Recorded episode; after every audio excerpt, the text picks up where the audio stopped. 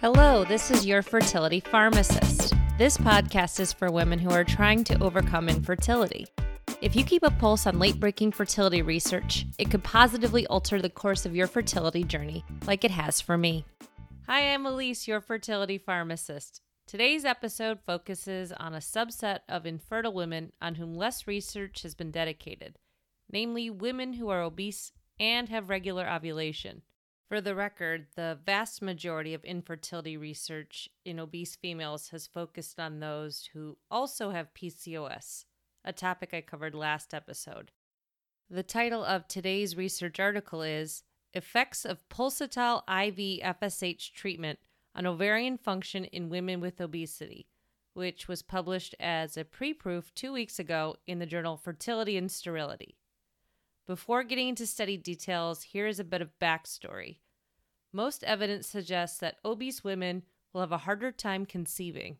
They often have lower levels of key hormones involved in conception, hormones like progesterone, luteinizing hormone, and follicle stimulating hormone. In today's episode, we'll focus on that last hormone, which for short is called FSH. FSH is often given as an injectable medicine under the skin as part of IVF protocols. And overweight women often take higher doses of FSH during IVF cycles because they don't tend to absorb this drug as well. And unfortunately, they tend to have worse IVF outcomes, anyways, compared to average weight women. While I mentioned that FSH is typically given under the skin during fertility treatments, in this study, women received the FSH intravenously, otherwise known as IV, for two major reasons. First reason, giving FSH under the skin leads to inconsistent rates of absorption, and during IVF, getting the drug concentration and the timing right is critical. Second reason, recent research in mice showed that when FSH was rerouted, it enhanced the ovulation, and authors wanted to simulate something similar in humans. With that, I believe you have enough background to hear about the study itself so let's get into it. The study took place at an academic center in Metro Denver between January 2016 and June 2021. The study recruited 54 women, 27 had a normal BMI, aka a body mass index between 18.5 to 24.9, and 27 women who had a BMI of 30 and greater, which is considered obese as mentioned at the beginning, women couldn't have PCOS or any other hormonal disorders, and they couldn't have been on any type of hormones in the last three months prior to starting the study. Period cycles had to be normal, between 25 to 40 days, and most notably, all the participating women had a baseline intention to conceive. It makes sense to me that this study took five and a half years to enroll the intended number of women.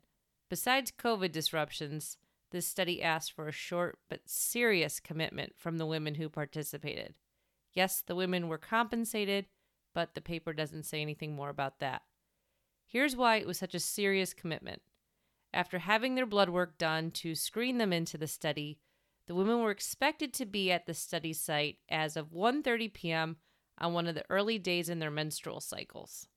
From 1:30 onwards until 3 p.m. the next day, the women were subjected to a ton of poking and prodding. Here's the timeline of what happened. 1:30 p.m., the women had an indwelling catheter placed for the upcoming IV FSH injections. Plus they also took a pregnancy test. At 2 p.m., blood samples of hormones were taken, and these blood samples continued to be drawn every 10 minutes for 10 hours. When those 10 hours were up, around midnight, the women received 3 milligrams of a gonadotropin releasing hormone antagonist, aka GnRH antagonist, called Cetrorelix, brand name Cetrotide. The women received the Cetrotide to antagonize or suppress the production of FSH that could occur naturally in the body. They were given this shot in the abdomen at midnight. So, after this midnight abdominal shot, the women were allowed to sleep for six hours at the study site. Now, the study didn't survey the women on it, but I'd be shocked if even one of those women slept well. At 6 a.m., after six hours of purported rest, The women received a booster dose of cetrotide, just a quarter milligram, to make sure that the internal FSH production was still shut down. Also resuming at 6 a.m. were the every 10 minute blood draws. And last but not least, the women were finally given those doses IV of recombinant FSH. They received 30 units of the IV FSH every hour for 10 hours. So by 3 p.m. on that second day, the women had received 300 international units of FSH. Shortly after 3 p.m., nothing else is noted, so hopefully the women were liberated from that demanding study. Now you've heard how the study was set up, and it's time for results. As mentioned earlier, the study had 27 women with normal BMI and 27 women with a high BMI. Besides those differences in BMI, the women in the normal BMI group were five years younger on average, roughly 27, whereas the women in the high BMI group were roughly 32. Regarding the impact of the drugs administered to these women, results showed that in both normal and in high weight women, the two abdominal shots of cetrotide suppressed their hormones as intended. Thereafter, the hourly IV doses of FSH led to similar blood levels and pulse patterns of FSH in the two groups. Looking at FSH in terms of pharmacokinetics, otherwise known as the study of how the body processes the drug, they saw that both normal and high weight women had no differences in the amount of FSH in their urine or how they cleared FSH from the bloodstream. However, looking at two other reproductive hormones, estradiol and inhibin B, they found that even though these hormones increased in response to that IV FSH, in the high BMI women, the hormone levels were still lower than in women of normal weight. In fact, for each increase in BMI, there was a proportional decrease in the estradiol and the inhibin B. Based on this mixed picture, the authors concluded that their IV FSH regimen led to partial but incomplete compensation for differences that are, at this point, believed to be related to BMI. They wondered if the ovarian suppression seen in the obese women could be overcome even further if the IV FSH was given for longer times or for higher doses. They speculated on the future use of pumps to deliver FSH to women with the intent of improving ovarian function and fertility results.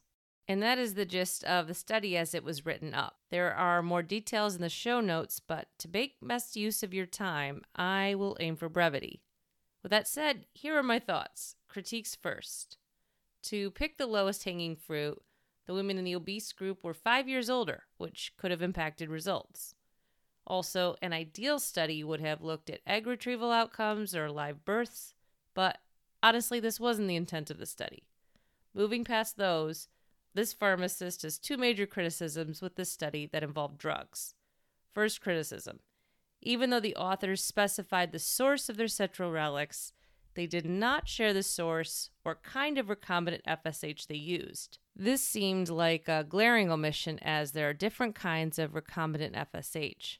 Did they use Follistim? Did they use Gonal F? Did they use something made at a compounding pharmacy? We don't know. I actually wrote to the corresponding author of this study about a week ago, asking for clarification, and I haven't heard back. In the same email, I also inquired about my second major gripe, which was the lack of discussion on another drug that had originally been given in their study, a different GnRH antagonist called Degarelix, brand name Firmagon. Apparently, the study was started with this drug instead of Cetrorelix, but due to adverse events, they stopped giving women Degarelix and switched them over to Cetrorelix. I'm perplexed as to why a drug was given in a study and bad things happen, yet this whole part of the study was entirely omitted from the write up. I only found out about this from digging on clinicaltrials.gov when I was curious to see what adverse events had happened, because the study didn't talk about them at all. If the corresponding author ever gets back to me, I will include addendums in the show notes. Moving past this omission and up to a forest level view, the study gave a lot of food for thought. There are numerous obvious ways to tweak this study to figure out how to better help women with obesity to improve their fertility outcomes. The present study is not in any way practical to implement at this point into a typical fertility clinic. But the research shows how a well known fertility drug can be used in a novel way that supports recent and promising research done in mice. Clearly, way more work is needed, but this is a fine start. And that's a wrap on this episode. Links and more are in the show notes, which can be found on www.yourfertilitypharmacist.com. This is Your Fertility Pharmacist. Thanks for tuning in.